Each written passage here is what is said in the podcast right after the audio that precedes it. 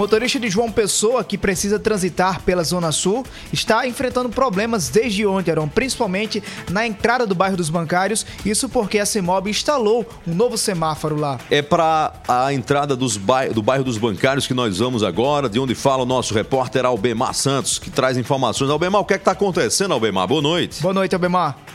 Boa noite aí vocês nos estúdios, Heron, o Alisson. Boa noite a quem nos acompanha através da Rede Mais Hora H. Olha, desde ontem, quarta-feira, começou a funcionar aqui na Avenida João Rodrigues Alves, que é a extensão da, da Sérgio Guerra, na saída ou entrada do conjunto bancários, um, um semáforo. Um semáforo que foi instalado para facilitar a vida, principalmente dos pedestres. É, e a superintendência de Mobilidade Urbana da capital informou exatamente isso. O objetivo foi promover mais segurança para os pedestres e também ordenar o fluxo de veículos que fu funciona aqui, que trafega aqui na Sérgio, aliás, na João Rodrigues Alves, que vem da Via Expressa Padre Zé e que sai aqui dos bancários através da, uh, da Sérgio Guerra, João Rodrigues Alves, em direção à Via Expressa Padre Zé, Universidade Federal da Paraíba. Esse semáforo alertando os motoristas que está instalados estão instalados nos dois sentidos. A gente conversou agora há pouco com alguns, algumas pessoas, alguns pedestres que utilizam aqui, e eles aprovaram ah, ah, porque, segundo ele, dá mais segurança na travessia. Antes da instalação desses pedestres, é, era complicado para essas pessoas atravessarem, já que tem muito, principalmente muito estudante, muito servidor da universidade que atravessa aqui para ir para a Universidade Federal da Paraíba e para o outro lado aqui do bairro dos Bancários.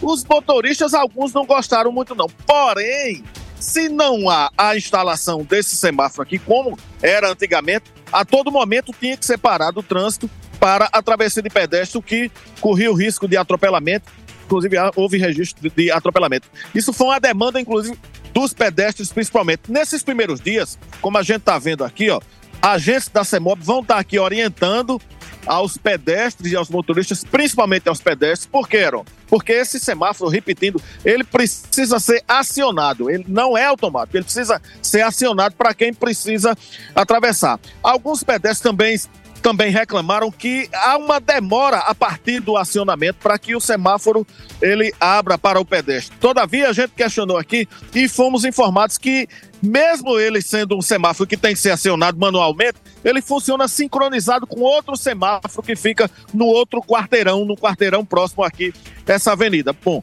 o que a gente vê aqui é que está absolutamente tranquilo agora. Outrora, a gente era acostumado a passar por aqui e era um fluxo muito intenso. Apesar dos veículos terem que parar, mas aí quando o semáforo fecha para o pedestre, o trânsito flui é, normalmente e pelo menos agora a gente não está verificando é, congestionamento, a não ser, evidentemente, pelas paradas é, por conta do sinal.